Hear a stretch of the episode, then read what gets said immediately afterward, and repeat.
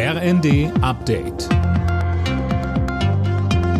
Stündlich neu. Auf den Punkt informiert. Ich bin Silas Quiring. Guten Tag. Rechtsextremismus bleibt die größte Bedrohung für die Demokratie in Deutschland. Das hat Innenministerin Faeser bei der Vorstellung des aktuellen Verfassungsschutzberichtes gesagt. Einzelheiten von Daniel Bornberg. Die Zahl der rechtsextremen Straf- und Gewalttaten ist im letzten Jahr zwar erstmals seit 2018 wieder gesunken. Das Potenzial gewaltbereiter Rechtsextremer bleibt aber unverändert hoch. Etwa 13.500 hat der Verfassungsschutz konkret im Visier. Ein großes Problem sind junge Männer, die sich im Netz radikalisieren. Auch durch den russischen Angriffskrieg hat der Verfassungsschutz viel zu tun. Neben Spionage und Propaganda erwartet man auch verstärkt Cyberattacken.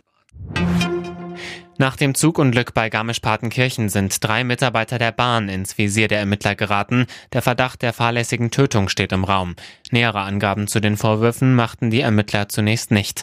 Der Regionalzug war am Freitag entgleist. Es gab fünf Tote und mehr als 40 Verletzte. Eine Frau befindet sich in einem lebensbedrohlichen Zustand, hieß es von der Polizei.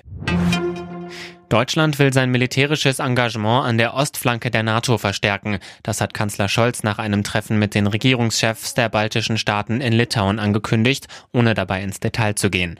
Aktuell sind einige hundert Bundeswehrsoldaten in Litauen stationiert. Scholz sagte in Vilnius. Auch das habe ich schon gesagt und will ich gerade hier und heute wiederholen. Als Verbündete in der NATO fühlen wir uns einander verpflichtet und wir werden im Falle eines Angriffs jeden Zentimeter des NATO-Territoriums verteidigen. In Zukunft soll es in der EU einheitliche Ladekabel für Elektrogeräte geben. Unterhändler der Mitgliedstaaten und des Europaparlaments haben sich auf USB-C als Standardanschluss geeinigt. Die Regelung soll ab Mitte 2024 gelten, etwa für Smartphones, Tablets oder Kameras.